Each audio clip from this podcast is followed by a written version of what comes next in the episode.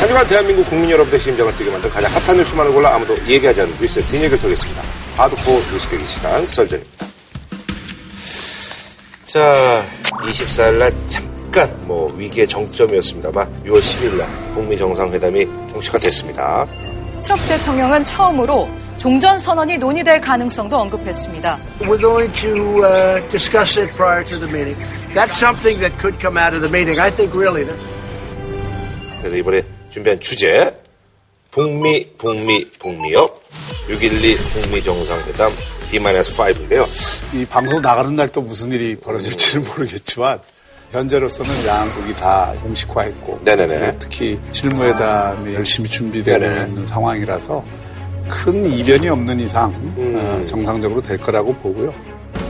우리 시간 오전 10시로 회담 시작 시간을 발표한 데 이어서 순차적으로 장소를 공개하는 형식을 취했습니다. 싱가포르의 센토사 섬 카펠라 호텔에서 열린다고 공식 발표했습니다. 이로써 역사상 첫 북미 정상회담은 본격적인 카운트다운에 들어갔습니다.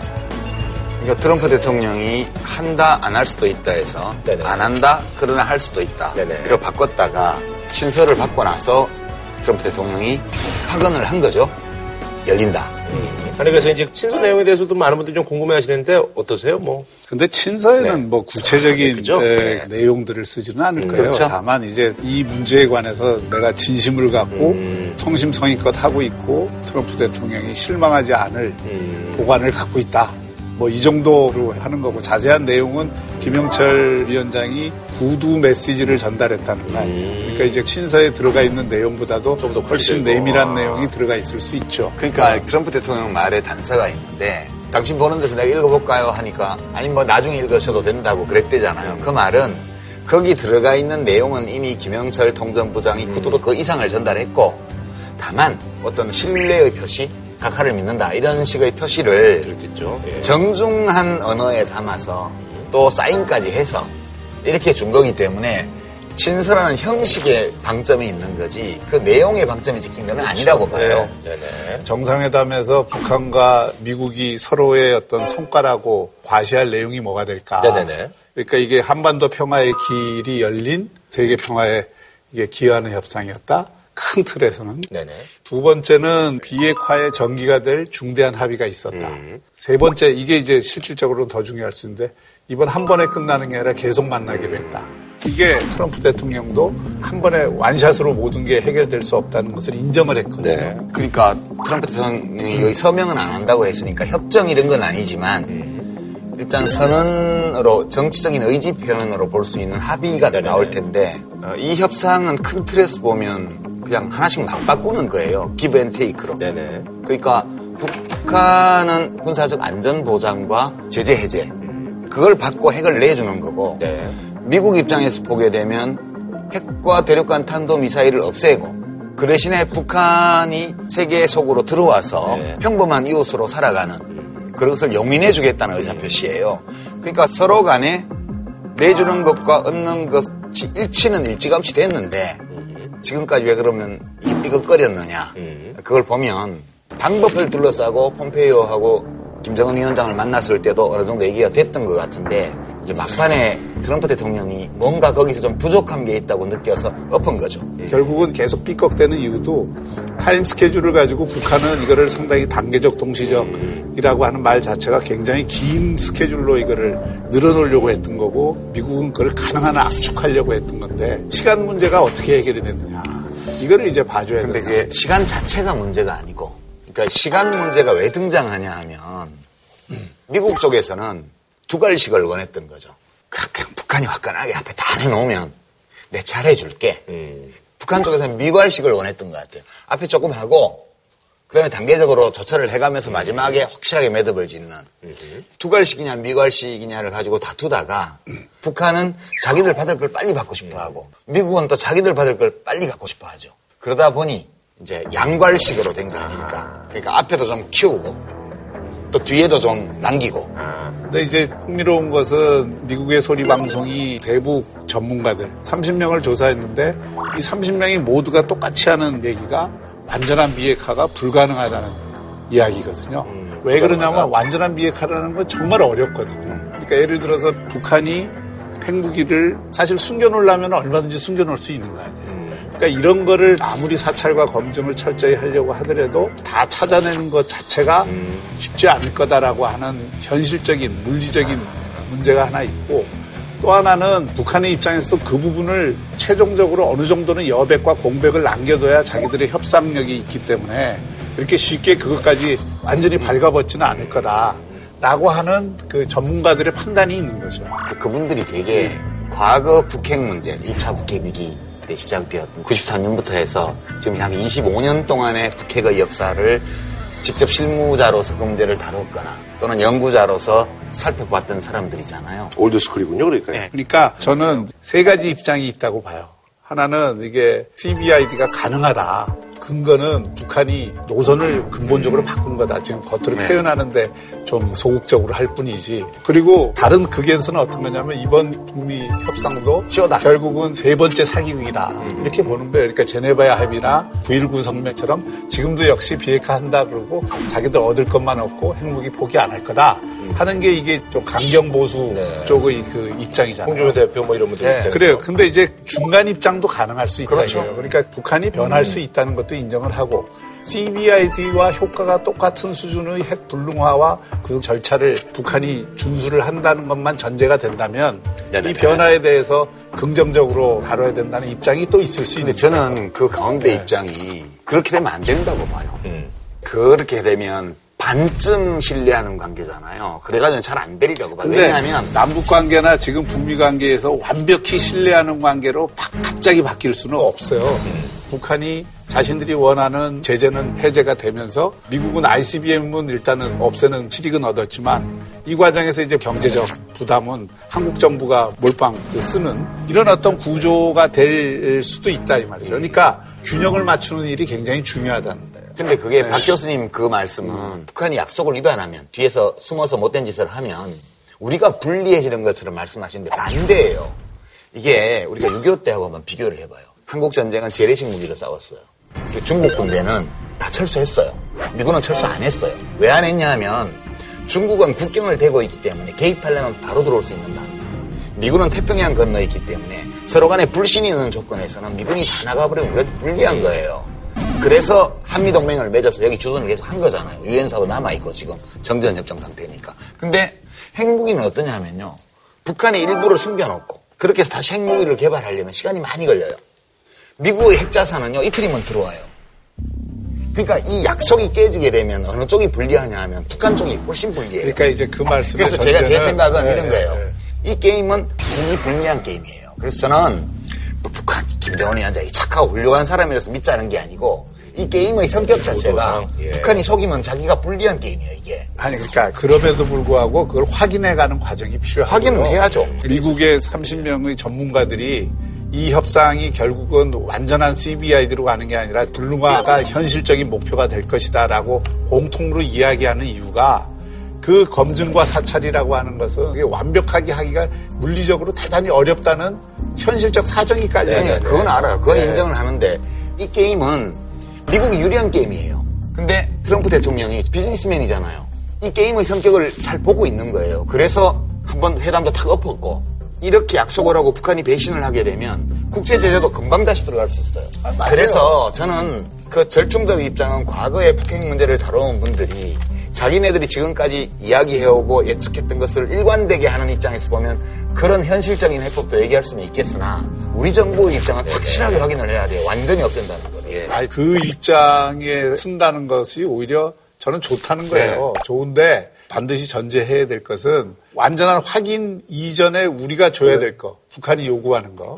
한미 군사훈련이나 림팩 조착에 대해서도 지금 이야기를 하고 있고 그런 걸 어디까지 줘야 되느냐 하는 문제를 얘기하는 거예요. 군사적 안전보장 조치를 해줘야 되잖아요. 북한이 핵폐기를 하면. 거기서 1단계 들어가면 여기도 1단계를 해줘야 돼요. 그럼 지금 큰 관심이 모이는 게 12일 날 북미 정상회담을 하고 13일에 남북미 정상회담을 해서 종전 선언을 일단 정책으로 하냐 안 하냐 이게 지금 큰 관심이 예, 예. 있잖아요. 문재인 대통령이 갈 수도 있다, 안 갈 수도 있다. 그러니까 청와대에서 오늘 나온 거 보니까 문 대통령 네 분이 사전 투표를 하신대요.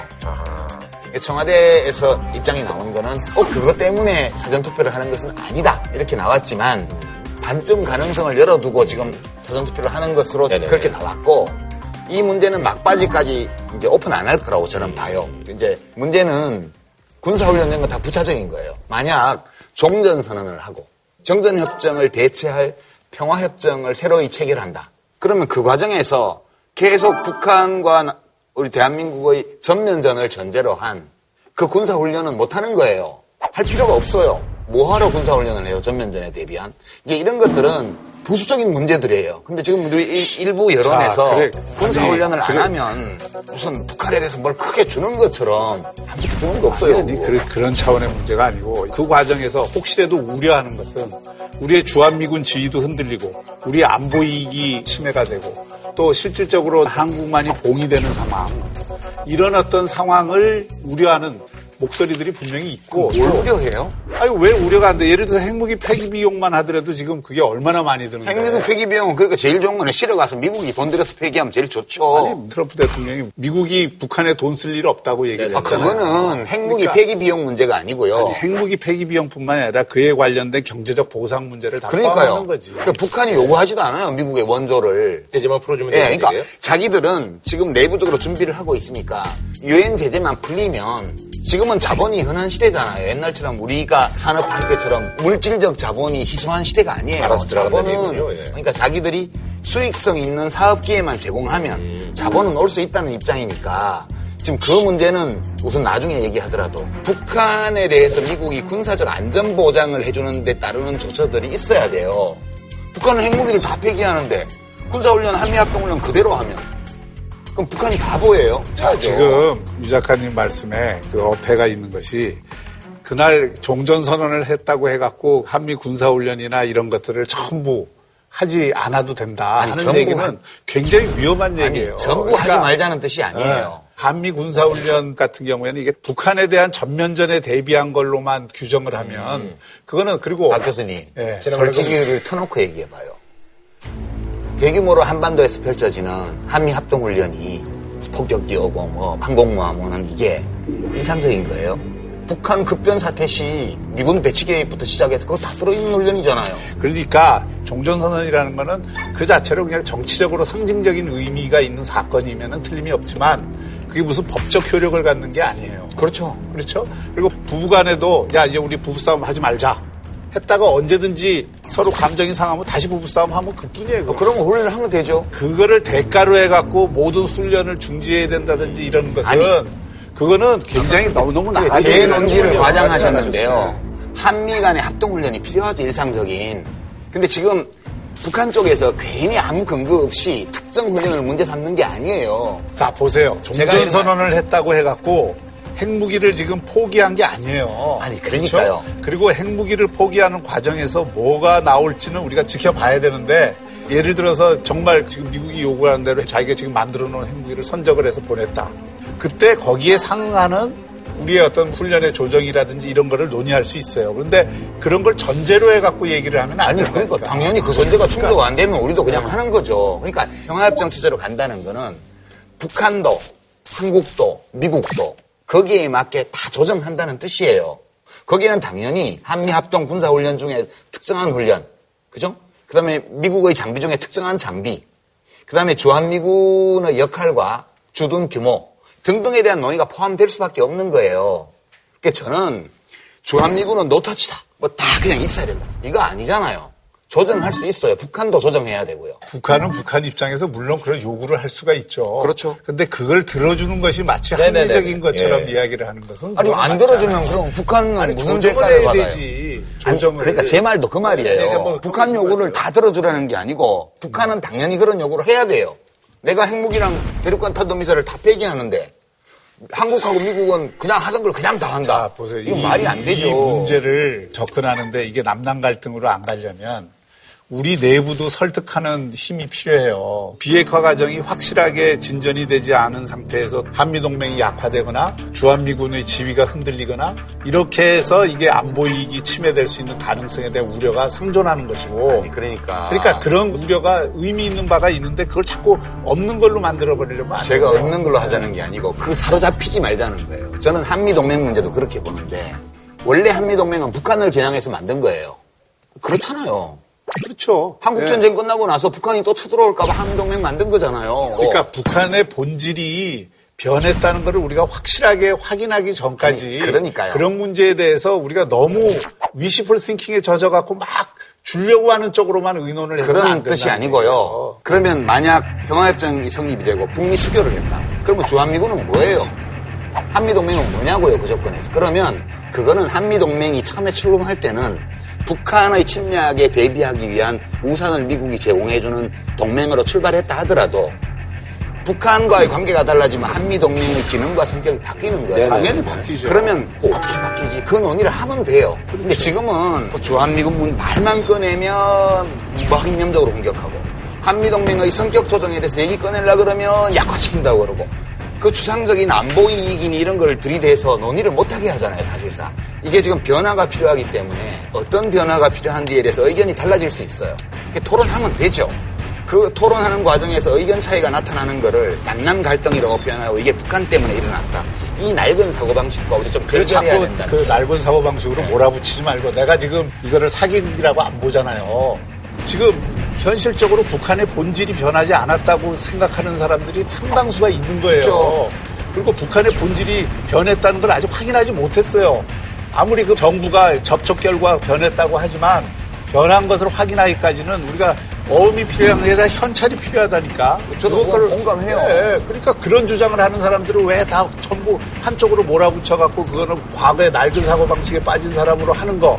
그거 자체가 저는 그 낡은 사고 방식이라. 뭐 언제 누가 그걸 다 없애자고 그랬어요. 지금 한반도의 기본 정세가 변화해가는 와중에 있기 때문에 어떤 시나리오 A, 시나리오 B 이런 것도 예측되잖아요. 그러면 우리가 현재까지 70년 동안 가져왔던 것들이 성격 변화가 불가피해요. 그래서 이 논의를 시작하려고 그러면 이걸 또 남남 갈등이라 그런단 말이에요. 그냥, 그냥 이견이 있는 거예요, 자유사회에서. 네네네. 그리고 이 논의를 예. 우리가 시작해야 돼요. 제가 강조를 하는 건 이런 과도기일수록 우리 입장은 대단히 현실주의적인 입장을 취해야 된다라는 거예요. 그걸 자꾸 남남 갈등이라고 표현을 하는데 민주주의 하에서 사회적 합의를 얻어가면서 이런 문제를 추진해야 훨씬 더그이 집중력도 생기고 그런 입장에서 이 문제를 접근을 하는 게 필요하다는 게 제 생각이에요. 저도 그건 네. 전적으로 네, 동의해요. 네, 네. 그러니까 다만 한 사회를 타락시키려면 언어를 타락시키는 게 제일 빠른 방법 중에 하나래요. 이 언어가 되게 중요하거든요. 이 남남 갈등이라는 말이 우리 대한민국에 안 맞는 말이에요. 우리 헌정 체제의 장점을 부정하는 용어라고 봐요. 갈등은 안 좋은 거다. 우리끼리 싸우면 망하는 거다. 갈등이 안 좋은 거라고 누가 얘기를 해? 남남 갈등 안 좋은 갈등 거라며. 아니 네네네. 알겠습니다. 그래서 제가 또 예민하게 반응했어요. 제가 이제 그 두 분의 얘기를 보니까 이게 아 이게 어, 트럼프하고 이제 김정도 여러 번 만나야 되겠고 그렇지. 계속 만나야 되고 아, 길고 이제 지루한 논의가 되겠다는 그런 생각이 들고요. 아니 그래서 이제 사실 북한이 아주 뭐 요즘 보니까 아주 뭐 인기가 많아가지고 김정은하고 푸틴이 뭐 만난다는 뭐 얘기가 있는데 그 제가 생각하기에는 김정은 위원장이 북미 정상회담 결과가 긍정적일 거라고 예상을 한다면 절대 그런 행동을 안 해요. 그렇지. 그래서 이제 저도 그렇게 북미 봐요. 정상회담이 잘안 될 것 같다 그러면 보험용으로 해서. 오히려 중국이나 러시아를 끼고 중국과 러시아는 지금 일종의 보험을 들어준 거 아니야. 단계적인 그 해결 방법이 좋은 거거든. 절대 미국의 입장이 그냥 넘어가지 말고 우리가 뒤에서 잘 해줄 테니까 비핵화는 하되 버티면서 잘 해봐. 이런 입장을 지금 전달을 한 거 아니에요. 시진핑도 전달을 하고 그 러시아도 외무부 장관을. 전달을 하고 한 거니까 북한 입장에서 보면은 그런 성과는 거둔 거죠. 이번 그 북미 정상회담을 하면서 소위 패싱 우려를 하는 나라들이 몸이 닳게 만드는 효과는 분명히 있었고. 그리고 김정은 몸값이 올랐죠. 조금 이용을 하는 측면도 네네네. 분명히 있는 아 그래서 이제 이런 얘기도 있었군요. 북한 입장에서는 그런 게 있을 수 있어요. 지금 김정은 위원장 입장에서 보게 되면 또 감정이입을 해보자고요. 자기 할아버지하고 아버지가 반세기 넘는 세월 동안 저쪽 한국, 미국, 서방 진영 이렇게 편먹고 자기들이 중국, 소련, 지금 러시아하고 편먹고 이렇게 살아왔는데 그 결과가 지금의 조선민주주의 인민공화국, 지금의 북한의 상황이에요. 그래서 그 게임을 계속해서 자기들한테 무슨 부가 있을까? 이 고민했으리라고 보고요. 거기서 답안 나온다고 생각했기 때문에 지금 이, 이 판을 벌인 거라고 저는 보거든요. 그래서 사실은 지금은 거의 외길 수준으로 와버렸다.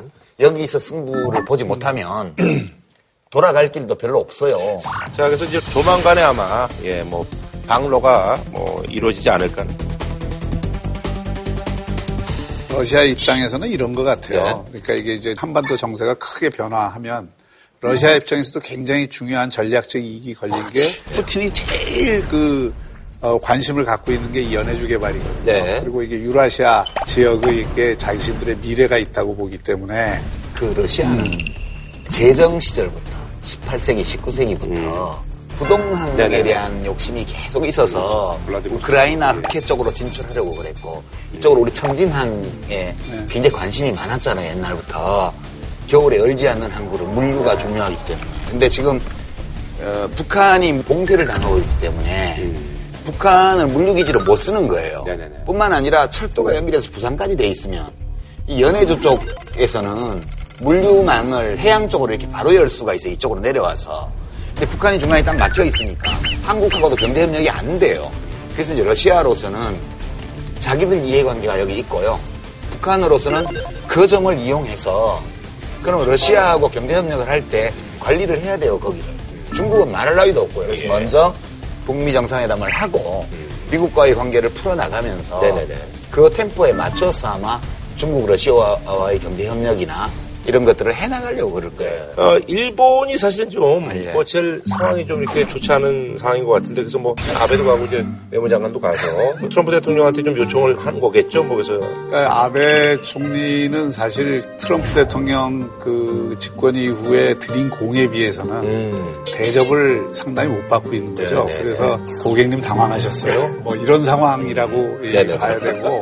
그래서 이제 아베 같은 경우에는 그래도 방법이 미국 트럼프 대통령의 바지가랑이를 꽉 잡는 것 외에는 지금 방법이 음. 없는 거거든요. 그러니까 북미 정상회담 전에 에, 그 트럼프 대통령을 만나서 그 일본의 핵심적인 그 요구사항을. 어, 분명히 전달을 할 겁니다. CBID에 대한 음. 이 확실한 보장. 그리고 두 번째는 이제 일본 그 납치인 문제 이런 그걸 왜 거기 가서 얘기하지? 자꾸 옆, 옆 가게에 가가지고 지금 우리 우리 좀 거기 좀 어떻게 좀 해달라고 계속 이- 얘기를 하는 거예요. 이렇게 해서는 안 되고 일본도 중요하죠. 우리 한반도에서 제일 가까운 이웃 중에 하나잖아요. 네. 근데 일본 정치인들은 바다 건너 미국하고 사귀는 거는 되게 신경을 쓰는데 이 아시아 대륙의 나라들과 잘 지내는 방법을 잘 모르는 것 같아요. 왜냐하면 옛날부터 맨 누락질하러 오거나 뭐 청일 전쟁 벌이고 러일 전쟁 벌이고 조선 병 탄하고 뭐 하여튼 이 한반도 근처에 있는 이 대륙의 나라들하고 잘 지낸 적이 별로 없어요. 그래서 자기들도 내심 어떻게 해야 될지 모르는 면이 있는 것 같아요. 그럴 때는 딴 데 가서 매달리지 말고 이제 문 대통령하고 상의하고 그다음 북한하고 말을 터야 돼요. 그래서 북한 쪽에서는 니네 아직 번호표 안 줄 거야라고 말을 하고 있는데 북한도 필요해요. 일본하고의 관계 개선이 나중에 자기들이 경제 발전을 하려면 이제 일제 강점 에 대한 그 전후 배상 네네. 이 협상도 해야 되고 자기들이 사람들 납치해 간 거는 사과해야죠. 이 살아있는 사람한테 빨리 돌려보내고 이렇게 풀어야 되는데 아직은 아베 총리가 북한에 대해서 너무 좋은 말을 안 해줬어요. 뭐, 이번에 이제 노동신문에서 이제 뭐, 북한의 몫이라고 공국주의 광기를 개장해 부르는 불순한 속심, 뭐, 이렇게. 해서 뭐 이런 것들. 내심으로 이런 생각을 하더라도 택시로 장패기가 정치적 제스처라는 잡소리만 했기 때문에 뭐 이런 것들이. 북한 체제의 본질이 바뀌려면 아니, 아직 멀었다니까. 아니 이거는 본질이 아니고 이, 게 이렇게 찰지게 욕하는 거 있잖아요. 이것 좀 못하게 해야 돼요. 김정은 위원장이 좀 지시 좀 해가지고 그러니까 이제 북한이 진짜 변화하려면 바로 그 말씀이에요. 이게 전체주의 체제도 두 가지 종류가 있거든요. 진짜 완벽한 내가 보기에는 북한이 거의 완벽한 거의 완벽해요. 그리고 전체주의적 속성을 갖고 있지만 중국이나 베트남이나 베트남이. 뭐 권위주의 체제로 운영이 되는 네. 체제가 있고. 그러니까 적어도 북한이 여- 이 2단계까지는 와야 된다고요. 그렇죠. 2단계까지는 와야 지금 북한이 말하는 개혁 개방이나 이런 것들도 어느 정도 이렇게 매치가 되지 그렇지 않고 개혁 개방 못합니다. 그건 체제가 흔들리기 그러니까. 김정은 위원장이 선전 일꾼들의 교양 교육 프로그램을 새로 만들어야 돼요. 그래서 세계인들이 이 문명적으로 쓰는 언어의 규범, 특히 나라 이름을 걸고 나가는 공식적인 언어 이런 것들이 어떻게 돼야 되는지에 대해서 네네. 새로 교육 좀 해야 돼요 이거. 안 고쳐져. 뭐, 예, 알겠습니다. 너무 찰져. 예, 한 줄 평 좀 부탁드리겠습니다. 예, 이번 북미 정상회담이 성공해서 어, 특히 외화 내빈이 아니라 외화 내화가 되기를 기대합니다. 네. 자, 거래할 때는 화끈하게. 네. 자, 저희가 이제 그 지방선거도 이제 매주 이제 짚어드리고 있는데 이제 얼마 안 남았어요. 얼마 안 남았어. 예, 그러니까- 선거 전에 오늘 마지막 방송이요. 예, 그렇습니다. 예. 다음 주에는 우리 선거 끝나고 녹화해야죠. 예, 그래서 이제 저희가 이제 뭐 13일 날 밤에도 이제 좀 뵈려고 하는데, 그래서 이제 뭐 로고송 같은 경우는 민주당은 약간 어, 레트로로 해서 옛날 캔디? 예, 그리고 한국당은 이제 동요 이거 아주 아니. 캔디 하려면 한국당이 캔디를 해야지. 왜요? 외로워도 슬퍼도 나는 안 울어. 그런 아, 그. 캔디 아니에요? 캔디 아니야? H.O.T. 캔디. 아, 왜 이러세요? 라라라 캔디 그거 그거야? 아 신나는 캔디. 예, 예, 아. 깜짝이야. 이렇게 된 거고요. 아 그렇구나. 바른미래당이 이제 최신곡 뿜뿜, 어, 민주평화당이 이제 비행기 거북이 노래인데 거북이 노래. 근데 이제 한국당은 좀 아기상어 뭐 사실은 이게 동요인데 뭐 제가 갖다 쓰냐 보기에는 이래가지고 있었어요. 로고송 이렇게 전체 보니까 각 당의 처지와 전혀 어울리지가 않아요. 안 어울리지 그러니까 않아. 예를 들어서 뭐 서민 민생이 지금 더 어려워졌는데 캔디 하면서 지금 뭐 사탕 그 할 처지가 내가 보기엔 여당도 아닌 것 같고 그렇다고 뭐 귀여운 짓이라고는 안 하면서 뭐 아니하고 이렇게 하는 것도 맞지 않는 것 같고 잘 나가는 일이라고는 하나도 없는데 뿜뿜는 것도 좀 맞지 않는 것 같고 그래서 이게 로고송하고 이 당이 처해 있는 현실이 전혀 어울리지 그렇지 않아요. 바램인 거죠 뭐. 예. 아니 몇 아무리 살- 바램이라도 우리가 바램이죠, 그럼 뭐 선거송- 로고송에는 마음이 아, 자체가 선거송 우울하게 하는 사람들이 어디 있어요? 발랄한 노래 중에도 자유한국당이 지금 딱, 딱 필요한 노래는 사실은 에일리에 보여줄게 이런 거. 뭘 보여줘. 산뜻하게 머리 고치고 화장도 하고 모두 날 돌아봐. 가사가 끝내주잖아. 그것도 신나고. 지금 자유한국당은 좀 변해야 돼요. 투표를 받으려면. 아니 그전에 저 홍준표 대표가 좀 갈수록 이제 좀 뭐 당내에서도 좀 입지가 그래서 이제 뭐 대표 고지 오지 말라고 그러고 막 다른 스케줄 잡고 그러니까 야 이거 참 다른 일정이 네. 있다고 당 대표 오는데 안 가고 그러는 건 네. 일단 현장에서 표에 도움이 안 된다 이런 음. 판단이 있는 거고 그것에 대해서 어쨌든 늦었지만 홍 대표가 현장 안 가기로 한 거는 네, 네. 잘된 것 같아요. 어.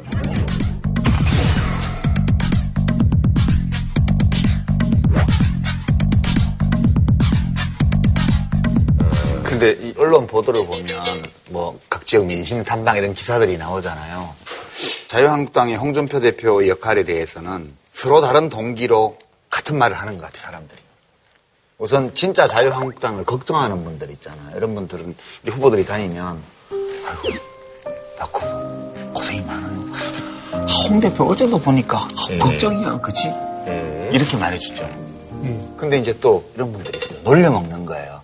아이고, 참 좋은 후보님인데 대표가 그래서 어쩌나.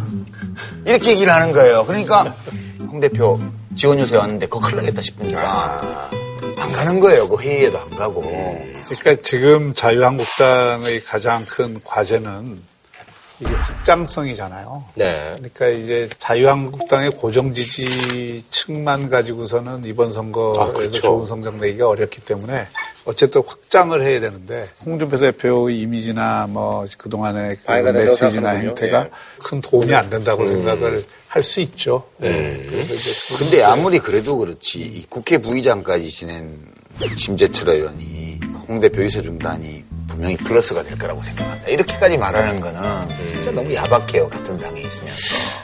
아니 근데 이 와중에 이제 사실 이제 그 원내대표를 지냈던 정우택 의원이 어, 이성 후퇴를 요구하고 홍 대표 배가 지져도 기차는 간다 이 얘기 뭐 자주 하시는데 그러니까 그 대응 자체가 사람 스타일의 문제인데 트럼프도 좀 비슷한 어, 스타일이긴 한데 공격을 받으면은 못 참는 사람들이 있잖아요.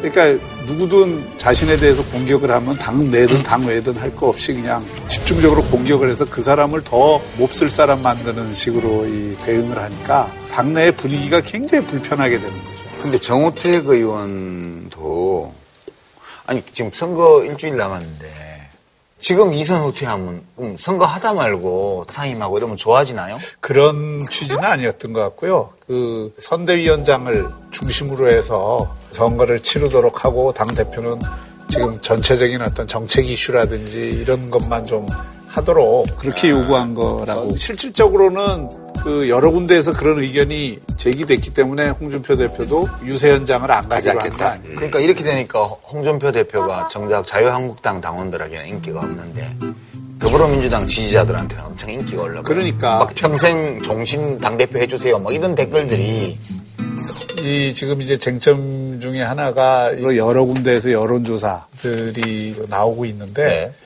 지금 이제 여론조사의 타당성을 놓고 논쟁이 벌어지고 네. 그렇죠. 예, 예. 그래서 이거는 한번 짚고 넘어갈 필요가 있다고 봐요.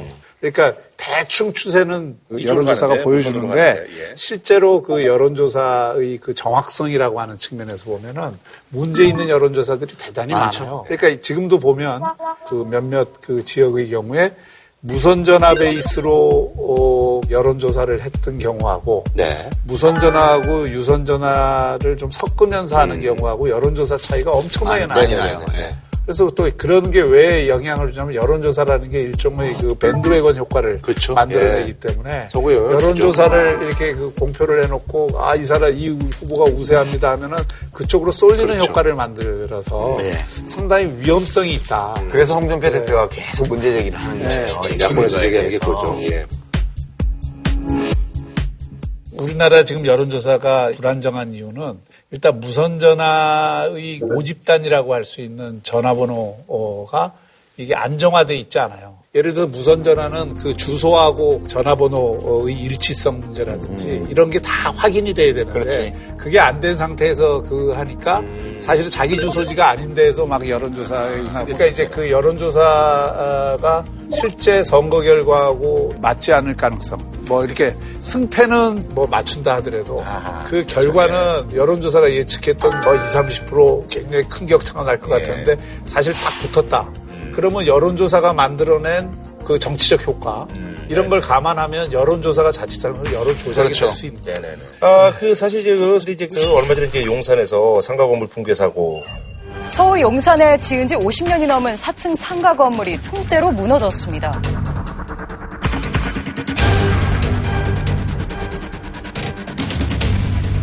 이게 사실 선거에도 좀 영향을 주지 않을까 하는 그런 예측들이 있는데 뭐 그거는 이게 우선 4층에 살던 입주자 한 분만 다리를 네. 다쳤다고 그러고 정말 휴일이라 사람이 천만 없어서 다행이죠. 예. 정말 천만 다행이에요. 그죠? 정말 끔찍한 참사가 빚어질 뻔했어요. 어, 구청에서 이 민원 접수를 해놓고 연락도 했는데 아무 실질적인 조처를 안 하고 와서 빨리 긴급 진단을 하고 문제가 있으면 영업장을 닫도록 하고 이랬어야 되는데 그거 안 한 게 굉장히 큰 문제예요. 이거 공사를 하고 있는 근처 이런데 땅 꺼짐 현상도 많고 한데 네네네. 그러니까 전반적으로 경각심을 가지고 아무리 선거 국면이지만 공무원들이 네네. 이 건물 민원 들어온 것들을 다 짚어보고 네. 현장 조정을 해야 된다고 봐요.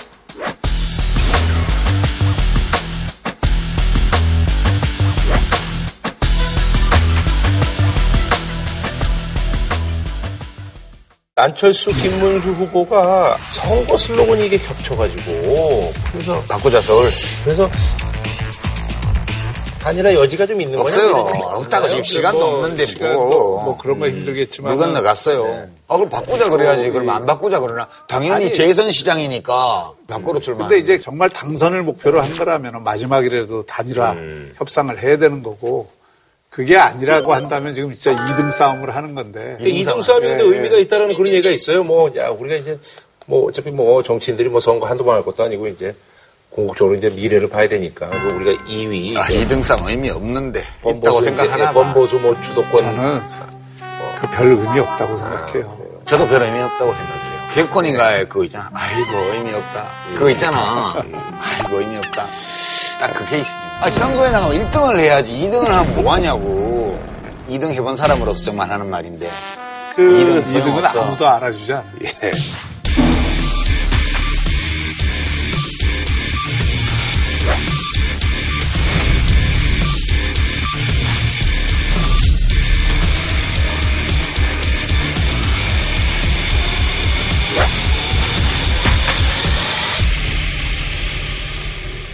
그나저나 그 드루킹 특검 나선 사람이 없다 그랬는데 결국 이제 뭐 최종 2인을 추천했죠. 문재인 대통령한테 추천해서 이제 대통령이 이제 3일 이내에 한 명을 이제 임명을 해야 됩니다. 특검으로. 예. 변협에서 4인을 추천했는데. 네네. 야3당이 정하도록 돼 있잖아요. 야당인들 정하게. 그 야3당에서 공안통, 공안 부장 음. 뭐 이런 공안 사건 경력이 많은 분 두 분을 음. 추천을 했어요. 네네네. 두 분 중에 대통령이 한 분을 특별검사로 지명하는 절차만 남아있죠, 이제. 그 임정혁 변호사하고 허익범 변호사 두 분이 근데 뭐확 차이가 나고 그러진 않죠. 뭐 이제 그러니까 성향상 뭐 이런 걸로는. 이런 사건의 성격 자체가 공안 음. 에, 수사를 해보지 않으면 전문성을 가졌다고 보기 어려우니까 공안 쪽에 이 검사 출신들 가운데에서 변협에서 찾았던 것 같고 근데 이제 최종적으로 이 두 분 중에 한 분을 결정을 할 텐데 대통령께서 아마 좀덜 감경파를 그렇겠죠, 뭐. 선택을 하시겠죠. 예. 그 초록이 동색이지, 뭐 풀색이나 녹색이나 거기서 거기지. 뭐가 달라요. 저는 뭐 그냥 제비 뽑아서 한 번 하셔도 될 것 같더라고.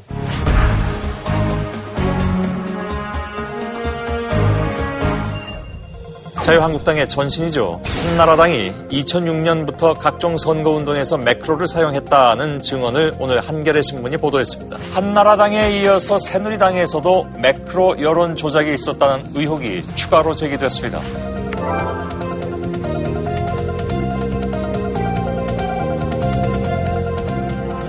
아, 근데 이번에 이제 뭐, 진짜, 뭐, 어떤 데는 이제 뭐, 보궐선거까지 겹쳐지는 데는 진짜 도장 찍어야 됐다고 굉장히 많은데, 이럴 때 사실 뭐, 또 어떻게 해야 되는지 또 많은 분들이 궁금해 하세요. 어떻게 하기는 잘 보고 찍어야죠. 근데 이제 뭐, 인물들은 모르니까, 우리가. 아니 왜 몰라 선거 공보 어제 들어왔던데 아, 그거라도 집에. 예, 그거 선거 공보 보면 서울시장 그걸 꼼꼼히 교육감 보시면, 뭐, 예. 뭐 구청장 다 있어요 이상한 전과도 많은 후보도 있고 막 그래요 경력도 나오고 하기 때문에 그 공약이랑 음. 꼼꼼히, 예. 그 사람을 또 봐야 돼요 네네. 그래서 공약하고 경력하고 이런 걸 보면 차이가 있어요 오히려 대통령 잘 뽑고 국회의원 잘 뽑는 것도 중요하지만 그렇죠. 그 지방자치단체가 하는 일이라는 게 대부분 생활밀착형 정책들이고 그런 행정이기 때문에 공약하고 이런 거 재밌어요 네, 그러니까 그 중앙선거보다도 지방선거가 내 삶에는 음. 더 영향을 준다고 볼 수가 있는 거예요. 네. 그러니까 공보물을 보면 이 사람이 뭘 하겠다고 말하는가 그게 이제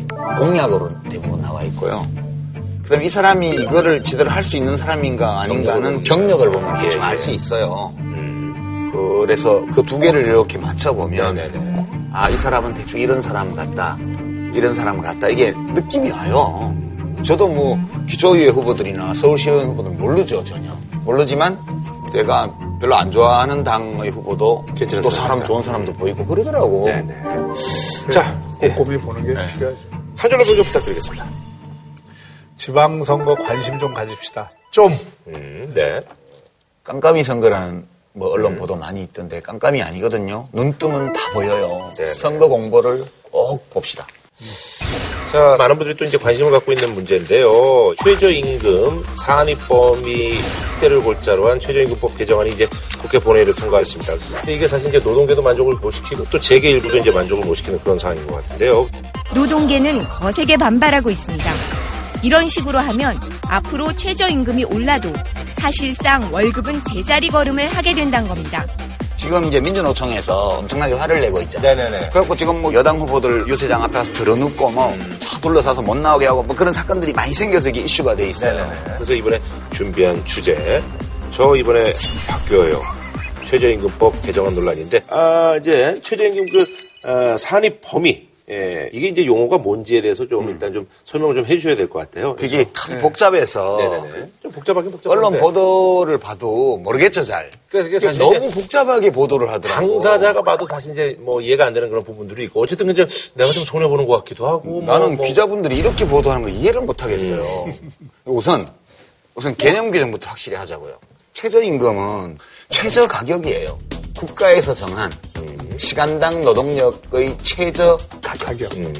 이 가격보다 낮은 값으로 사람을 쓰면 불법이다. 불법이다. 네. 네네. 벌금을 물리거나 징역을 받습니다. 이런 법이에요.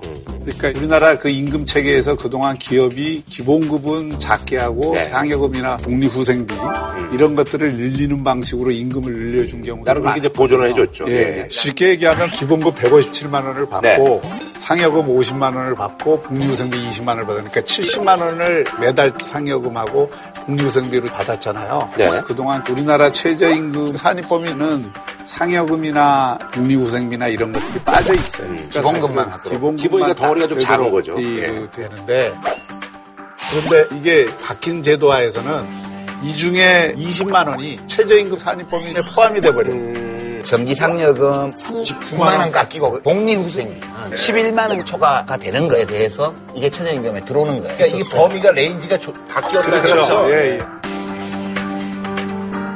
지금 우리나라 노동자들이 최저임금을 기준으로 보면 세 가지로 분류가 돼요. 첫 번째는 진짜 최저임금 밖에 못 받고 있어서. 뭐 우리 형편에 어려운 자영업자나 뭐 알바생들 뭐 이런 분들은 딱 최저임금만 받아요. 거기엔 뭐 복리후생비도 없고 아무것도 없어요. 진짜 최저임금제의 혜택을 벌- 보는 분들이죠. 이분들은 인상하는 인상하는 만큼 급여가 올라갈 수밖에 없는 거예요. 또 이제 법으로 걸리니까. 예. 두 번째 범위가 실제로는 최저임금보다 훨씬 높은 수준의 중위임금을 받고 있는데 급여 체계가 이상해가지고 최저임금을 올리면 그 혜택을 100%다 보게 돼 있는 노동자층이 또 있는 거예요. 그 다음에 그 위로 올라가면 아무 관계 없어요, 최저임금하고는. 연봉 5천, 6천 넘어가는 사람들은 이거하고 어차피 인연이 없어요. 근데 지금 문제가 발생한 건 이 두 번째 그룹에서 기본급이 최저임금인 분들 있잖아요. 이분들은 최저임금이 인상되면 예컨대 뭐 30만 원이 오른다, 내년에. 그러면 상여금하고 복리수당비를 그대로 받고 거기다가 최저임금 인상분도 또 30만 원이 나타나던 게 요 법이 개정됨으로써 여기 중에 일부가 산입이 되게 되면 10만 원밖에 못 받는다. 더. 이거는 임금이 삭감되는 건 아니고 최저임금 인상에 따른 혜택이 줄어드는 거예요. 그렇죠. 임금 삭감은 아니죠. 이게 급여 체계의 특이성 때문에 네네네. 사실상 최저임금을 받고 있는 건 아니고 그보다 더 받고 있는데 추가적으로 내년도에 또한 10몇 퍼센트 인상한다면 2, 30만 원 정도의 월급 인상을 기대했던 분들이 음. 이 법을 이렇게 고쳐갖고 그게 뭐 9만 원, 10만 원, 11만 원밖에 안 된다고 계산서에 나오니까 서운한 거는 맞죠. 근데 과연 이 두 번째 범주에 있는 노동자들의 급여를 인상시켜주기 위해서 최저임금을 인상한 거냐? 그건 아니라는 거예요. 그렇죠. 예. 정확히 네? 지적하신 거예요. 네네네. 예. 맞아요? 예. 그 내가 말씀은 오늘 정확, 보수 같네? 그 말씀은 정확히 지적을 하신 거예요. 그러니까 그 최저임금이라고 하는 것은 그야말로 최저임금 성격을 갖는 건데 그걸 자꾸 중위임금 또는 에, 현재 자기가 받고 있는 임금을 기준으로 해서 최저임금을 자꾸 고려를 하게 되면 이런 문제들이 생기는 그러니까 거죠. 이게 임금 인상 수단이 아니에요. 일반적인 노동자들의 임금 인상을 위한 수단이 아니고 가장 낮은 임금을 받고 일하는 노동자들을 보호하기 위해서 임금의 최저선을 쳐놓은 거예요. 네네네. 그러면 각종 수당 명목으로 실제로 최저임금의 거의 두 배를 받는 노동자가 기본급이 최저임금 이하라고 해서 이 제도의 혜택을 다 받게 하는 것이 옳은 일이냐? 논리적으로는 이 문제가 있는 거예요. 근데 이제, 이제 노동자분들은 사실 이제 돈 받는 게 사실적으로 이제 주니까. 그렇죠. 그 문제가 있지. 그러니까 최저임금 인상의 혜택을 법 개정 전보다 덜 받게 되는 노동자들이 막 20만 명, 21만 명 생긴대잖아요. 민주노총이나 뭐 한국노총이나 이런 데서 이런, 이런 거를 조합원들한테 기대이익이 안 오면 비판하고 뭐 항의하고 이런 거는 당연한데 그것이 과연 논리적으로 합리적인지는 좀 의문이에요. 저는. 네네. 근데 이제 이렇게 되면 최저임금은 최저임금대로 오르고 거기에 그게 기본급이 되니까 그 기본급이 오른 만큼 또 상여금과 복리후생비가 올라야 되니까 기업의 입장에서는 이중적인 부담을 그동안 호소를 해왔던 거고요. 그리고 이제 최저임금을 쓰는 나라들 가운데 이 상여금이나 이 복리후생비 이런 것들이 빠져 있는 나라가 별로 없다는 거. 그러니까 이제 이것도 굉장히 우리나라가 특수한 거죠. 좋게 그렇죠? 표현하면 그렇고 네. 나쁘게 말하면 기업들이 기본급을 안 올려주려고 지금까지 왜냐하면 기본급을 올려주면 세금도 늘어나고 기본급을 토대로 해서 뭐 사회보험료 이런 거 가기 때문에 기본급을 낮게 유지한 채로 온갖 명목으로 무슨 뭐 박식대 교통비 체력 단련비 뭐 이런 체력 뭐, 예. 아니 무슨 근로자 노동자들의 치- 저- 체력을 갖다가 사장님이 돌봐주기 때문에 마음이 후해서 주는 거예요?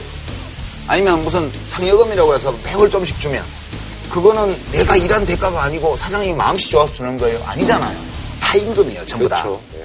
어차피 일한 대가로 받는 건데 그거를 기본급을 요만큼 해놓고 마치 시혜를 베푸는 듯한 각종 명목을 만들어가지고 돈을 줘왔단 말이에요. 이렇게 복잡한 급여 체계를 만들어 놓고 나니까 지금 3천만 원, 3,500만 원 받는 사람도 기본급은 최저임금이 안 되는 사람들이 많아요. 네. 그런 사람들은 다른 수당은 다 그냥 있고 이제 기본급이 또 올라가는 거야. 15% 자, 올리면. 그, 러니까 현실의 임금 체계를 고려해서 최저임금 정책도 만들어져야 되잖아요. 그러니까 그렇죠. 최저임금 논쟁의 본질은 뭐냐면 최저임금이 올라야 되느냐 말아야 되느냐의 문제가 아니고 최저임금이 어느 정도의 속도로 오르는 것이 적정한가의 논쟁이에요. 그러니까 속도가 너무 빨랐고 적정하지 않다라고 생각을 하는 사람들이 굉장히 많고. 또 실제로 자영업을 비롯해서 뭐 중소기업, 대기업까지도 이게 경제에 주는 충격이 높다고 생각을 해서 그거에 대해서 아우성을 했던 거죠. 아니, 그래서 그러니까. 그걸 받아서 음. 아 그럼 최저임금 앞으로 만 원까지 가는데 너무 부담이 될수 아, 예. 있으니까 그리고 보너스 이제 25% 그리고 이제 복리후생수당의 7%를 여기다 넣자라고 이제 그렇게 얘기한 거군요. 많은 분들이 이제 궁금해하시는 게 이게 이제 정부는 사실 노동자들의 어떤 그 사실 원망을 들으면서도 왜 이렇게 할 수밖에 없었는지 그러잖아요. 근데 그게 이제 정부나 여당이 이걸 하고 싶어서 한 게 아니었어요.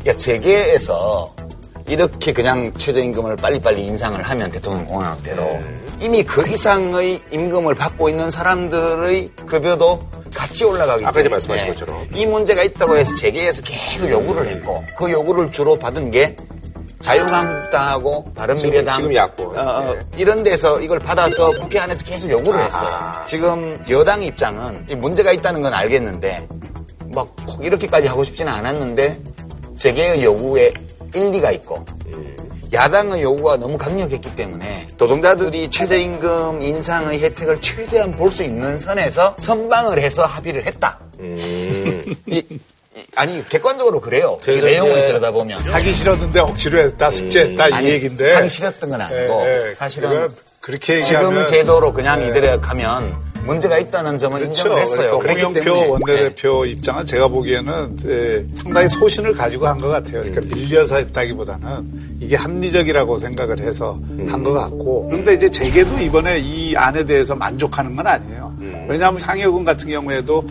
분기별 주는 상여금은 해당이 안 돼요. 매달로 쪼개줄 경우에만 그렇지. 이게 해당이 그렇지. 되고 이러기 때문에 또 그걸 노조 동의를 받게 돼 있어서 쉬운 일이 아니라고요. 복잡하군요.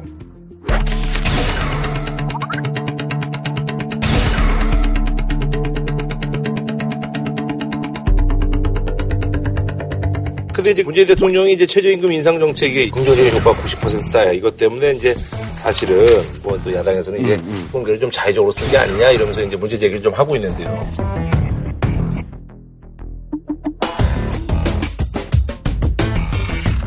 기본적으로는 어디서 논쟁이 발달이 됐냐면은 금년도 1, 4분기 소득 통계. 분위별- 분위별 소득 통계. 분위별 소득 통계에서 그러니까 이제 가구별 소득인데 네네. 그 상위 20%가 오히려 천만 원 가까이 뛰었고. 예, 그 뛰었고 하위 1분위와 2분위는 오히려 소득이 줄었고 가계 소득이 양극화가 더 심화된 것으로 나타났잖아요.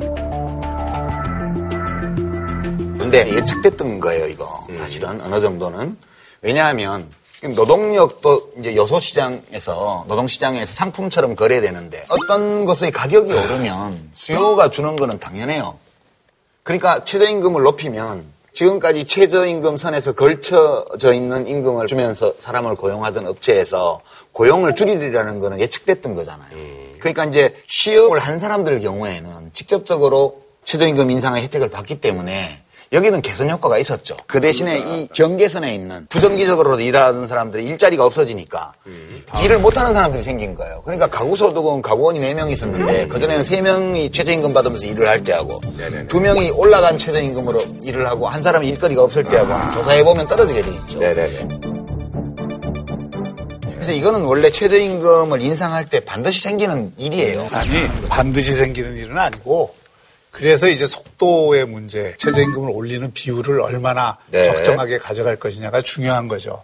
작년에 급격하게 올렸잖아요. 네네네. 그러니까 소득 주도 성장을 위해서 여러 가지 음. 어떤 그 돈을 풀고 일자리 만들겠다고 그러고 최저임금도 올리고 했는데 효과가 안 나타난 거 아니냐 음, 네네. 하는 이제 비판들이 제기되니까 정부나 청와대에서는 어떤 통계를 들이대느냐면은 근로자들 근로소득자들은 다 늘었다. 그렇지. 개인별로 근로소득. 그것도 밥 먹으면 배부르다는 소리하고 똑같아요. 임금 올려주면 당연히 개인이야 임금 오르지. 근데 중요한 거는 최저임금 급격하게 올리니까 지금 말씀하신 것처럼 일자리를 미리 줄여갖고 대응을 하니까 1분위에 해당되는 최저 소득을 가지는 사람들이 일자리가 확 준 거예요. 네네네.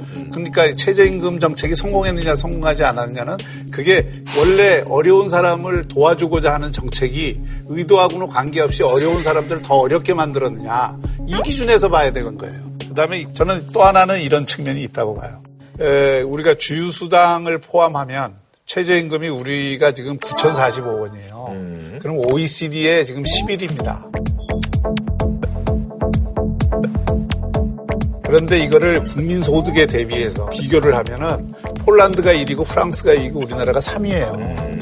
자, 그러면 이 최저임금을 너무 높게 잡아놓으면 네네네. 이게 경제에 주는 역영향이 밑에서 오히려 거꾸로 펌프질을 해갖고 경제 자체가 뒤집어지는 효과가 나타난다는 거예요. 그러니까 그 효과를 우려하는 목소리들이 계속 있어 왔는데 정부는 아니라고 지금 주장을 하고 더구나 이번에 통계를 갖다가 그렇게 막 인위적으로 통계청 통계를 그 뽑아갖고 실제로 자영업자들 빼버리고 실업자들 빼버린 그 통계를 가지고 지금 이게 성공적이라고 주장을 하고 있는 거 아니에요. 그런데 이거는 정책에 대한 엄밀한 성찰적 평가는 저는 아니라고. 아니 근데 이렇게 될 수밖에 없어. 최저임금을 인상하면 네네네네. 이제 취업자의 경우에도 근로시간이 줄어들게 돼 있고, 그렇죠? 아니면 취업을 못하게 되거나 일을 못하게 되거나 이런 사람들이 늘어나는 건 분명한 거죠. 이것이 두려워서 그러면 최저임금을 계속 내려놓으면 그럼 그건 또 좋으냐 하면 근데 시장 소득의 불균형이 계속 심화되는 거죠. 이렇게 말하자면 우리가 이 최저임금 인상이라는 그 자체가 완전히 선이다, 완전히 악이다 그게 아니고. 일종의 콜레라하고 페스트 사이에 고르는 거 비슷해요.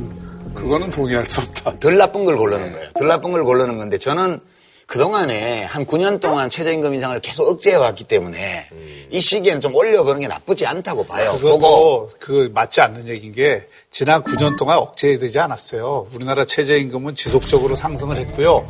금융위기 왔을 때 약간 덜 올랐었던 것뿐이고. 그러니까 우리가 지금 여러모로 최저임금을 많이 올린 거는 말하자면 지하수 수면을 올린 거 비슷해요.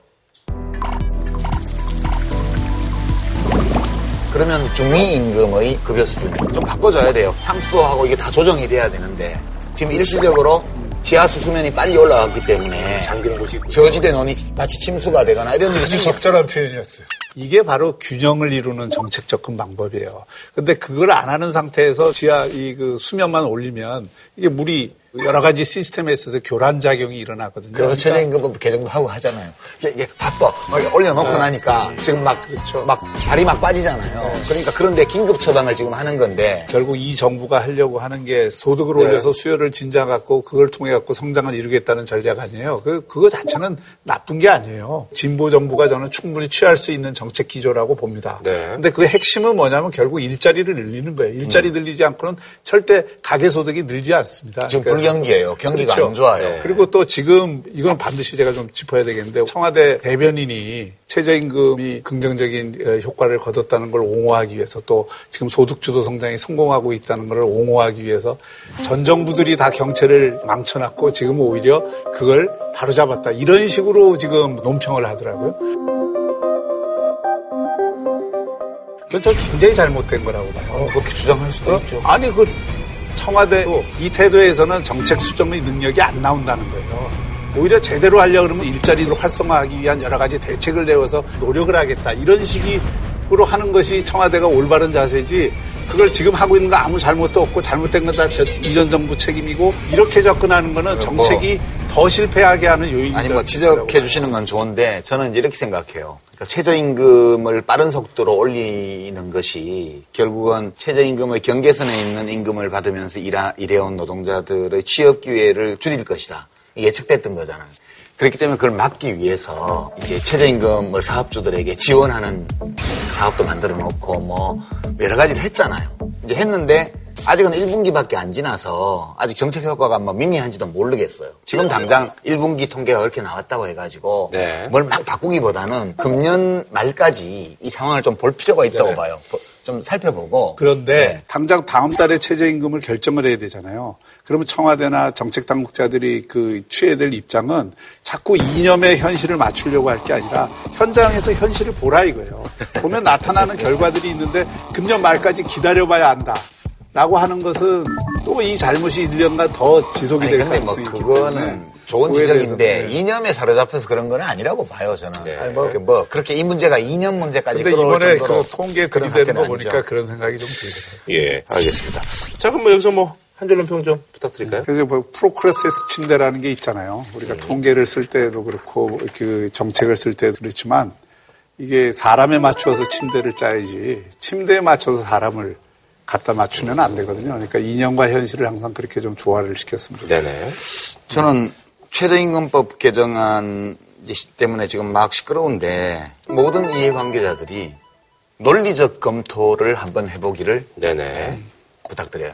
다음 소식은 이제 부동산 소식인데요. 요즘 뭐 이제 서울 아파트 매매가 이제 두 달 연속 감소하고 그래서 이번에 준비한 주제 잡힐까 말까 부동산 가격 하락세 및 전망 분석인데 전국이 이제 집값이 하락된 게 2013년 8월 이후니까 거의 한 5년 만이고요. 예, 그리고 강남은 지금 8주째 하락. 이런 소식이 좀 전해지고 있네요. 예. 하락이라고 하기에는 근데 뭐 수치는 뭐 그냥 너무 예. 미미하지 않아요. 보합이죠, 뭐 보합. 우리가 부동산 정책의 목표가 투기를 막자는 거였잖아요. 네네. 지금 보면 투기를 막는다는 그 차원에서는 새 정부 들어와서 어, 쓴 정책들이 약발이 먹혔다. 음. 이렇게 생각이 되고요. 근데 이제 그렇다고 해서 부동산 시장을 위축시키거나 주택 공급을 약화시키는 이런 어떤 결과를 초래하면 이거는 오히려 또 이제 역기능이 그렇죠. 있으니까 이것도 역시 균형을 맞춰야 될 측면이 있는 거죠. 그러니까 뭐 저는 하락으로까지 보기에는 아직은 좀 그렇고 약보합. 약보합세로 들어왔다. 그러니까 작년 이맘때만 해도 뭐 잠실이나 뭐 송파에 있는 아파트들이 네네. 정말 미친 듯이 뛰었고요. 음, 자고 일어나면 뭐 얼마씩 뛰고 막 그래서. 그리고 이제 부동산하고 손잡고 아예 그 주민들이 일부러 막 호가를 막 음. 올려쳐가지고 그런 일도 많았어요. 그러니까 강남 사구의 부동산 값이 왜 중요하냐 하면 여기가 막 뛰기 시작하면 서울의 강북지하도 덩달아 뛰고요. 그 다음에 뭐 버블 세븐이라 그래서 경기도 네, 외곽순환도로에 있는 대도시들 뛰고요. 그러면 사람들이 다 저기는 저렇게 집값 뛰어서 돈 버는데 난 뭐 하고 있냐 그래서 거기를 다 같이 올려 타려고 해서 이게 투기가 막 전국으로 확산되거든요. 대출도 많이 예, 받게 되고. 그래서 예. 이제 이 강남 사구 집값을 안정화시키는 것이 전국의 부동산 열풍을 불러일으키지. 않도록 하는데 굉장히 중요해요. 그래서 작년에 여러 가지 조처들을 했고 네네. 그리고 이제 그 효과가 최소한 일시적으로는 나타나는 것 같다. 그 정도 봐야지 드디어 강남 집값이 잡혔다. 이거는 아닌 것 같아요. 구조적으로는 네네. 저는 이제 그 박근혜 정부에서 부동산 시장 활성화를 통해서 경기 활성화를 하려고 하는 전략 자체가 상당히 좀 위험했다고 생각했거든요. 그 당시에도. 네. 그게 사실은 부동산 값, 특히 강남 집값을 올리는 데는 상당한 영향을 무지무지하게 올랐죠. 네, 그래서 그게 부동산 투기를 다시 심화시키고 지금 다주택 자들을 많이 만들고 소위 갭 투자를 갭 투자. 만들고 네, 네, 이런 네, 네. 방식으로 됐던 거니까 그거를 이제 새 정부 들어와서 여러 가지 정책을 통해서 바로 잡은 이제 거네요. 바로잡은 음. 측면이 있어요. 지난 몇 년 동안에 이른바 갭 투자 책 베스트셀러가 됐어요. 그런 책이.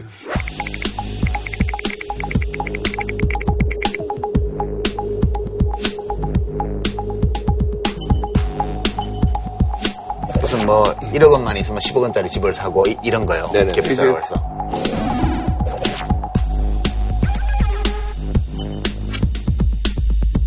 대출 자유화 해줌으로써 예, 그 대출 규제를 다 풀었잖아요. 근데 그걸 다 다시 조였잖아요. 그렇게 되면서 지금 강남의 집값이 안정세가 된 거는 다주택도 양도세 중과세도 있지만 그걸 조여서 금리도 오를 것으로 예측이 되었고 그래서 금년 초까지 그 여러 채를 갭 투자했던 사람들이 많이 팔았어요. 그래서 금년 봄까지 좀 매매량이 많았고. 1, 3월 달. 네, 그게 이제 다 처리되고 나서 지금은 실수요자 시장으로 재편돼가는 양상이에요. 그러니까 이런 투기적 수요도 줄어들고 팔 사람 팔고 살 사람 사고 이런 분위기로 지금 가고 있어서 이런 식으로 몇 년간만 좀 안정화된다면 낫지 않을까. 근데 이제 여기는 안정한데 지방에 뭐 서로 분양하는 입주하고 이런 데들은 막 동공화 현상이 생기고 뭐 1억짜리 뭐 몇십 평 전세가 나오고 난리래잖아요.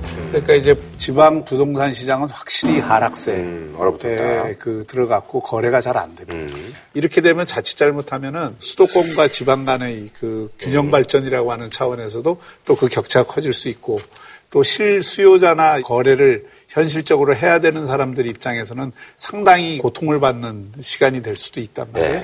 부동산에 관심 있는 분들은 최근 나온 통계를 좀 눈여겨보실 필요가 있는데요. 네. 작년에 사망자 수가 28만 명 넘어갔고요.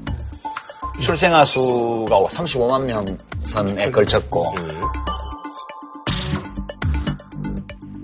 그러니까 금년 내년이면 거의 사망자 수와 출생아 수가 비슷해지네요. 네. 거의 접근하는 수준으로 가서 전체적으로 인구의 자연 감소가 시작되는 시기가 2022년으로 앞당겨졌어요. 그러면 한편으로 이제 인구의 자연 감소가 시작이 되고 다른 한편으로는 1인 가구의 비율이 계속 높아가고 있잖아요. 그러면 이 대형 아파트나 빌라 이런 데들이 이 실수요자가 계속 늘어나기가 어려워요. 투기적 수요로 지탱되지 않으면 가격은 올라가기 어렵다고 봐요, 기본적으로. 근데 정부가 계속 몇 년간 조일 거 아니에요, 이제. 그동안 투기는.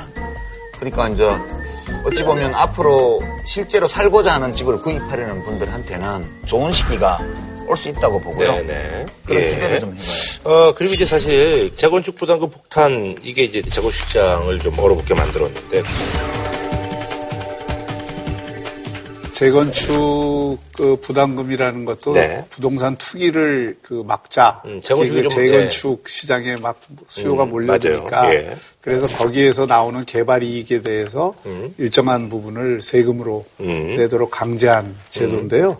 이거를 계산하는 방법은 처음에 건축 허가가 난 시점의 공시가격하고 이게 완성된 시점에서의 가격하고 그 차이에 대해서 환수를 하는 거예요. 네네. 차액에 대해서. 참 묘한 건데 옛날에 몇십 년 전에 아파트를 지을 때는 초고층이 없었어요. 그렇죠. 5층짜리도 많았고 10층짜리, 11층짜리도 있고 이래서 아파트 소유자들의 토지 지분이 좀 컸어요. 지금 그렇죠, 아파트보다. 그렇죠. 예. 그러니까 거기 또 용적률도 도시가 과밀화되면서 점점 더 늘어왔거든요.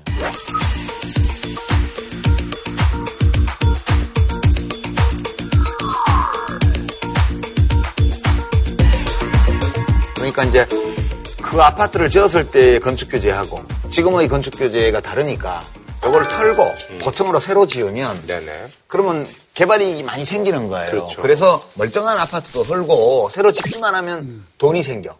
그래서 이제 요거는 불로소득이다 완전히. 음. 아무 노력도 안 하고 그냥 새로 집을 짓기만 하면 생기는 거니까. 그래서 요렇게 털어서 새로 지어 생긴 집의 가치에서 원래 있던 그 조합원 집의 가치하고 자연 증가분도 있을 거 아니에요.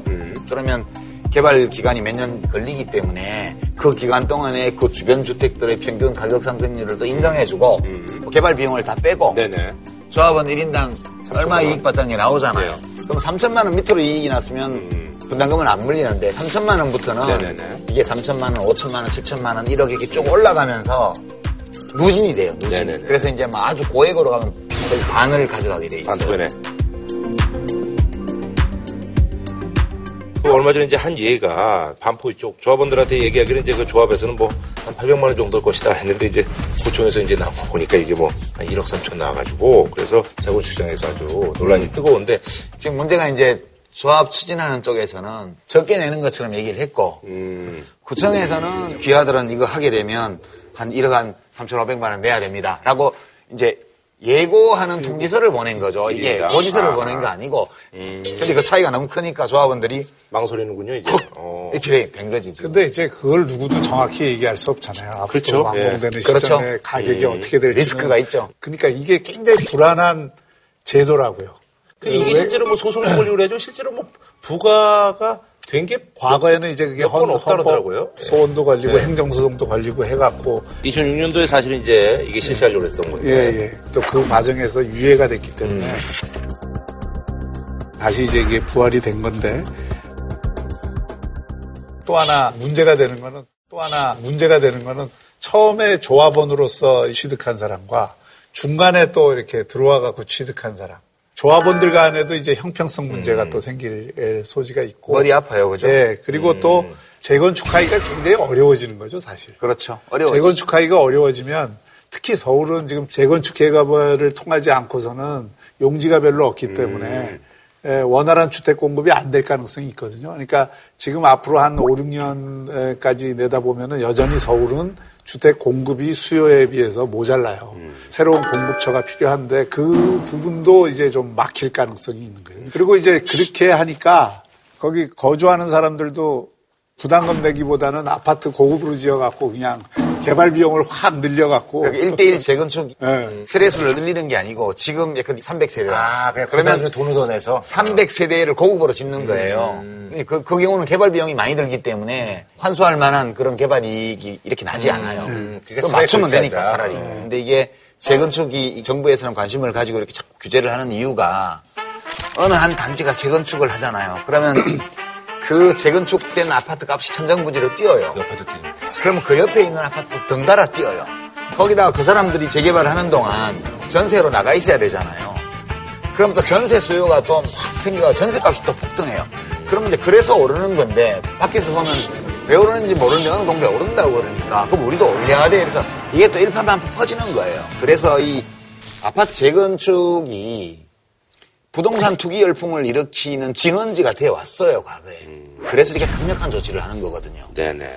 근데 또 문제는 이런 것도 있어요. 이게 그 실현되지 않은 이익에 대한 과세거든요. 입주하는 실 수요자 입장에서는 이게 아직 자기가 판 게 아니잖아요. 그렇지. 판 게 아닌데 6개월 내에 일단 내는 걸로 돼 있어요. 취득세처럼. 유예는 할 수 있지만 그러면은 자기가 만약 현금이 없는 사람은 아파트 저당 잡혀갖고 낼 수밖에 없는 거잖아요. 그러면 이제 내는 입장에서 보면 이거 참 고약한 거거든요. 그렇지. 이론상으로는 그 문제가 있죠. 미실현 이익에 대한 과세라는 게 양도소득세는 일단 집을 팔았을 때 오른 집값을 실현했잖아요. 그래도 팔아가지고 돈이나 남았으니까 낸- 낸다고 치더라도 이거는 팔지도 않고 그냥 내가 헌지 벌고 새 집 지었는데 거기 들어가서 사는 것만으로 돈을 내라는 거냐. 어차피 팔 때 양도세 또 내야 되는데. 물론 이 재건축 분담금을 내게 되면 그 액수만큼은 양도세 비용으로 이제 처리가 되기 때문에 그렇지만 전체적으로 부담금과 양도세를 합쳐보면 양도세만 낼 때보다 훨씬 많거든. 그러니까 이제 불만이 있죠. 예. 아니, 그래서 사실 보유세 개편안이 부동산 가격이 이제 대세 상승으로 가느냐 아니면 안정세로 갈지 이게 분수령이 될 것 같은데 이제 그런데 지금 만약에 부동산 시장이 중장기적으로 뭐 안정화가 가게 되면 주택에 대한 보유세를 강화하는 정책이 과연 온당한가 검토를 해볼 필요가 있어요. 그 실질적으로는 토지에 대한 보유세를 이제 강화하는 거는 의미가 있어요. 그런데 이제 주택은 특히 실수요자들 그 입장에서는 상당한 부담이 될 소지가 있고 또 부동산 시장에 미치는 영향도 이게 과연 긍정적인 효과만 있느냐 그거에 대해서는 여러 가지 논란이 있을 수밖에 없는 상황. 그러니까 이제 부동산에 대해서는 보유세를 물리거나 어, 거래세를 물리거나 그렇게 돼 있는데 같이 놓고 봐야죠. 주택에 대해서 이제 보유세를 무겁게 하는 거는 사실은 이제 자기에게 필요하지 않은 주택을 자꾸 많이 가지는 걸 억제하기 위한 거예요. 그렇죠? 네네. 그러면 내가 아이고 이거 부담스러워 팔아야겠어. 그러면 또 양도소득세나 뭐 취득세, 등록세 이런 게 또 있단 말이에요. 그래서 이 둘 사이에 어느 쪽으로든 좀 퇴로는 열어줘야 될 것 같아요. 그러니까 지금 우리나라 GDP 대비 보유세 비율이 0.8%거든요. 네네. 근데 OECD 평균이 한 1.1% 돼요. 그런데 우리나라 거래세 비율은 2.0%인데 OECD 평균이 0.4%밖에 안 됩니다. 그러니까 이 차이가 굉장히 있기 때문에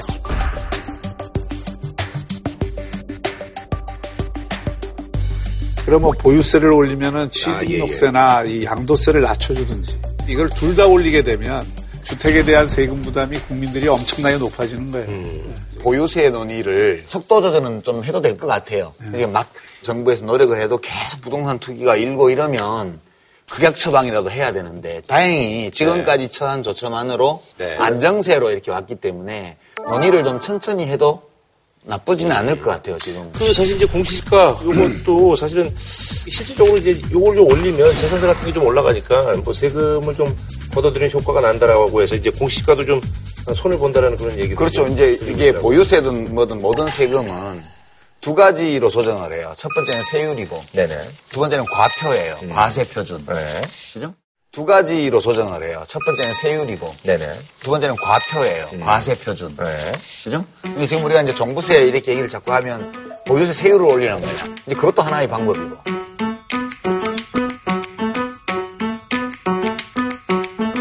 또 하나는 과표를 올리는 방법이 있어요. 기준을 올리는 거죠, 네, 그러니까. 기준을 올리는 거예요. 과세 대상이 되는 그 과세 표준. 과세 표준이 되는 토지나 건물의 가격.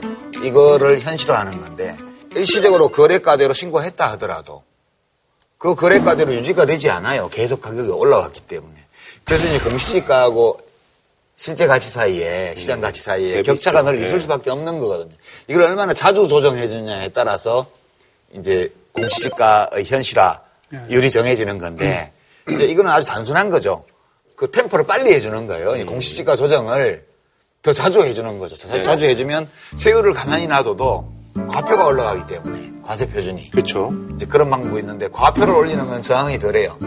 세율을 올리면 자기가 해당 없는 사람도 세율 올리면 막 화를 내는데 네네. 과표를 올리면 사람들마다 과표 올라가는 정도가 다 다르기 때문에 어, 원래 이렇게 많이 나왔나? 우리 재산세 원래 이랬어? 이러면서 이제 막 가요.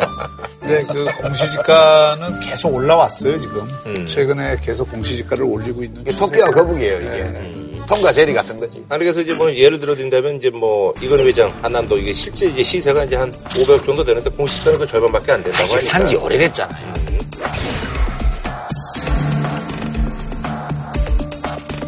그러니까 아무리 쫓아가도 안 되지. 아, 시세는 이제 쭉쭉 뛰는데 네. 그렇죠. 지역마다 예. 시가를 공시지가가 얼마나 쫓아갈 수 있느냐는 다르기 때문에 네네. 일률적으로 얘기할 수 없고 음. 다만 이제 보유세 세액을 결정하는데 공시지가를 올리는 방법도 있지만 저희 공정시장가액이라 그래서 네네. 공시지가의 일정한 비율을 그 세율을 계산할 때 고가격으로 또 하거든요. 음. 공정시장가액 비율을 조정. 높이는 정도로 하지 않을까 하는 예측이 나오고 있는 거죠.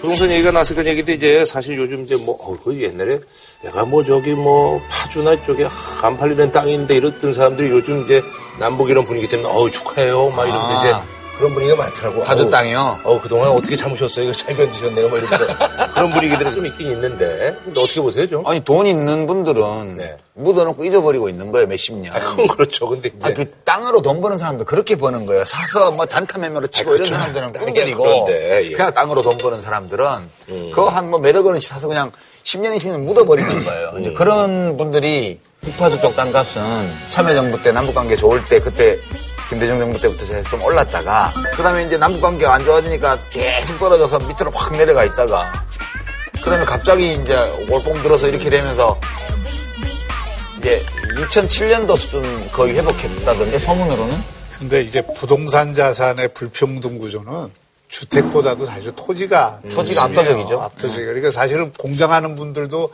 공장에서 손해 본 거를 토지 가격 올라갖고 메꾸는 경우들도 많잖아요. 아, 그렇죠. 그래 GM도 저기 부평에 공장 팔아봐요. 거기. 사실은 토지 그 파주의 땅들도 뭐 거기 현지 사람들 그 얘기에 의하면 지뢰밭으로도 못 쓴다는 땅들이 많은데 그 땅들이 막 지금 올라가는 거는 문제가 있는 거죠. 예. 그러니까 사실 그런 부분들에 그렇게 생각하면 돈을 못 버는 거예요. 아, 나야 박돈 교수님이나 못저 같은 사람은 돈 못 버는 거야. 예, 알겠습니다. 뭐 한 줄 평 부탁드리겠습니다. 예. 주택에 대한 보유세 인상은 굉장히 신중해야 된다고 하는 측면에서 달걀 깨려고 망치 쓰는 일이 없도록 네. 예. 일단 칼을 뽑을 것처럼 일단은 이렇게 하고 있으면 될 것 같아요. 네.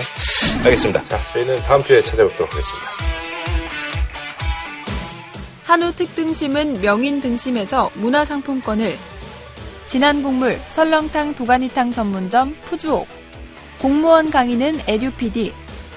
모국어 습득 방식 튼튼 영어. 신선한 초밥 다양한 즐거움 쿠쿠.